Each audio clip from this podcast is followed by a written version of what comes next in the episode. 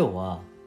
スタンド エフエム でマイクを使うか使わないか問題について話していこうと思います。結構面白い内容で、えー、まとめましたので最後まで聞いてみてください。この放送は自分表現塾代表小池まみこさんの提供でお送りします。えっと TikTok 見ながらランチしてるお母さ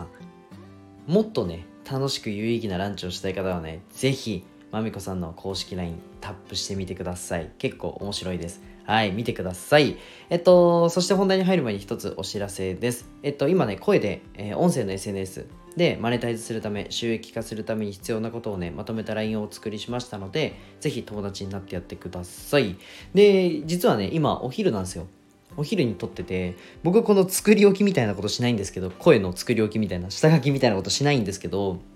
ちょっとね、えっと、マイクについて、まあ、調べてたり、実際僕も、うーんマイク買おうかなと思って、あのぶっちゃけ iPhone でいいんですよ。いやマイク試したんですよ。コンデンサーマイクとか実際ライブ配信の時に使ってたので持ってるんですけど、試したんですよ。ただ音がなんかうーんと深くなりすぎちゃったりするので、僕はこの皆さんも多分イヤホンで聞きますよね。イヤホンで聞いたり、まあスピーカーで流したりってすると思うんですけど、 iPhone めっちゃ優秀じゃないですか。 iPhone めちゃくちゃ優秀なんで、あの別にねそんなにマイクって必要ないなって思ってる派なんですけれども、うんとマイクね聞かれるんですよ。めちゃくちゃ聞かれるんですよ。あの何のマイク使ってますかねってすごい聞かれるんですね。で結構このスタンド エフエム でもマイクを使ってる方が多いと思うんですよ。でちなみにねマイク使ってる方いますか？ぜひコメントで書いてほしいんですけど、まあいわゆるコンデンサーマイクって言われるものだったり、まあ ユーエスビー マイクがまあ使い勝手いいよって人気だったり。まあ、お金が出せる方はまあ手話のマイク使ったりって方がいるんじゃないかなっていうふうに思うんですけど、まあ、さっきも言ったんですけど、ぶっちゃけスタンド エフエム をやるのにあたってマイクいらねえなって思ってる派です。はい、iPhone が優秀なんで。ただめちゃくちゃ音にこだわってます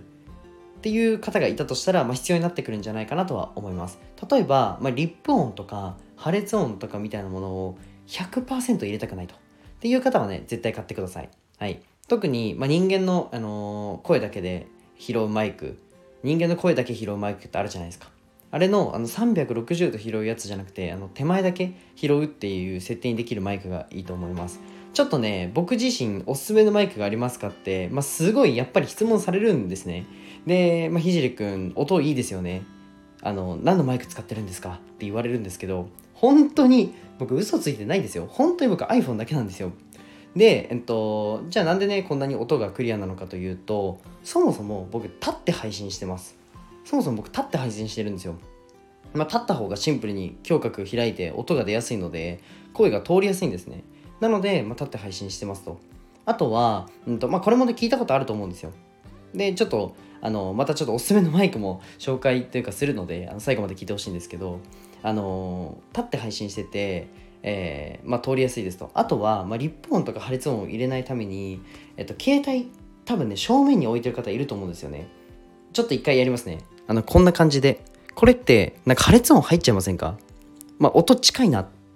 て思った方、音質でも良くなったと思った方もいるのかな、わかんないんですけど、僕はこれが破裂音とか入りやすいのでこれぐらい離れ離してるんですよ、わざとね。あのパッパッパっていう音が聞かれ聞いて、なんかイヤホンで聞いてると特にそれって鬱陶しいので、例えばねフォロー解除だったり、まあ、次は聞かないっていう風になっちゃうんですね。うん、なので僕は、えっと、にじゅっセンチぐらい離して、なんだか正面にも置かないでちょっと斜めに置いてるんですよ。置いてるというか持ってるんですね。これで離してるんですけど、まあ、これが僕は、えっと、一番いいなって正直思ってます。ただ、まあ、どうしてもねスマホが例えば Android ですと、で、まあ、iPhone より音がそんなに良くないんですとか、うんと iPhone でねマイクの部分がちょっと壊れててとか音がうまく拾えないんですって方もいると思うので、あのおすすめのマイク紹介します。はい、でお前マイク使ってないのに紹介すんのって思うかもしれないんですけど、僕めちゃくちゃオーディオオタクなんですよ。めちゃくちゃイヤホンオタクで、あのー、高校生の時ですねイヤホン専門店に行ってごじかん試し聞きしました。もういろんな、もう片っ端からいろんなメーカー、メーカー、メーカーですね。メーカーってなんですかね。あのメーカーを、メーカーを試し、もうこれぐらい興奮しちゃうぐらい好きなんですよ。いろんな、ね、メーカーを試し聞きして、もちろん僕使ってるイヤホン、オーダーメイドです。はい。ありがとうございます。それぐらい好きなんですよ。とにかく音が、イヤホンが好きで、うんと、なんかオーダーメイドのイヤホンは、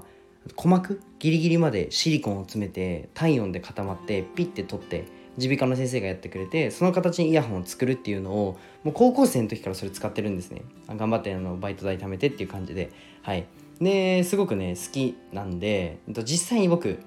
皆さんにね、いやお前でもマイク使ってないじゃんって言われるのちょっと嫌だったんで、店舗行ってひたすら実験してきました。はい、でもう結論出ちゃいました、僕の中で。まあ値段がねだいたいいちまんえん以下はもうほぼほぼほぼ買わないでください。もう、ま、もう iPhone でいいです。もういちまんえん以下のマイク使うんだったら iPhone でいいです。はい、なのでもういちまんえん以上、ま、もうマイクで出したくないよって人はもう閉じてくださいこの放送で。いちまんえん以上から、えっと、にまんえんのものでコスパよく買いたいんだとしたら ジェイビーエル の ユービー ユーエスビー マイクか エヌゼットエックスティー 言えたよかった言えた エヌゼットエックスティー の ユーエスビー マイクがおすすめです。で音はもうほんと好みによるので僕好みになっちゃうんですけど、ただね、まあ、リップ音とか破裂音を拾わないで、まあ、いい感じの音が低単価で出せるのはこのふたつかなと思います。まあ、僕好みなのでちょっと音が深いですね、うん、重低音チックですね。はい、で少し軽めのね音が好きな方はあの YouTube であのひろゆきさんが使ってるマイクですね、えっと、ブルーのイエティっていうマイクもおすすめです。なので声が軽めに伝えたいよって方はブルーのイエティ一択で、うん、と深めでちょっと男性チック出したいよ な, なんだろうなあのスタジオ感ちょっと出したいよ、なんか いち、にまんえんでスタジオ感出したいよって方は ジェイビーエル か、えー、と エヌゼットエックスティー の ユーエスビー マイクがおすすめです。はい、で、うん、とごまんえん以上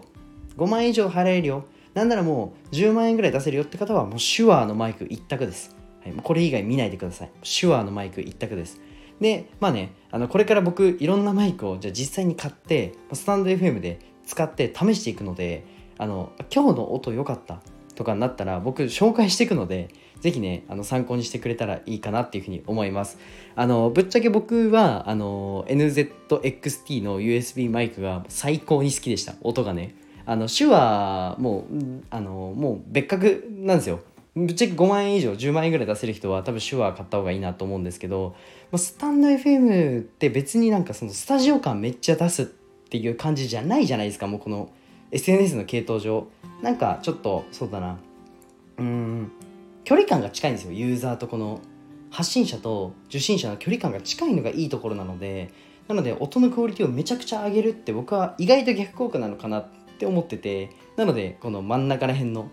えっと、マイクがいいんじゃないかなって勝手に思っております。ただねリップ音とか破裂音とかちょっとねあのチャピチャピした音とかはうーんあんまりね良くないので、ユーザーが離れないぐらいの音質だったら別に何でもいいかなと思っております。あのねもう一度言います、 iPhone で十分です。最後にねもう iPhone で十分っていうのを伝えたかったです。はい、ただまあ実験的にやっていくのでぜひ楽しみにしてください。じゃあこんな感じであのー、ちょっとねまあ音についても意外とこいつ詳しいです。はい、でまあね専門的な知識があるかって言ったら別にないんですけど、まあオタクの手前ぐらいですね。まあではあのイヤホンをなんか何十本か持って試し聞きしたりだとか、イヤホンの専門店行ってなんかごじはんにちいるみたいなそんなやつですね。はい、それぐらいで特に専門的ななんかドライバーがどうのこうのでとかはよくわからないんですけど、なんとなく音の違いは分かってこれはこうだよねっていう風に言えるくらいですね。はい、こんな僕のあのこんな僕でよかったらね全然参考にしてください。ただねあの冒頭にも言ったんですけど音声の エスエヌエス については結構詳しいです。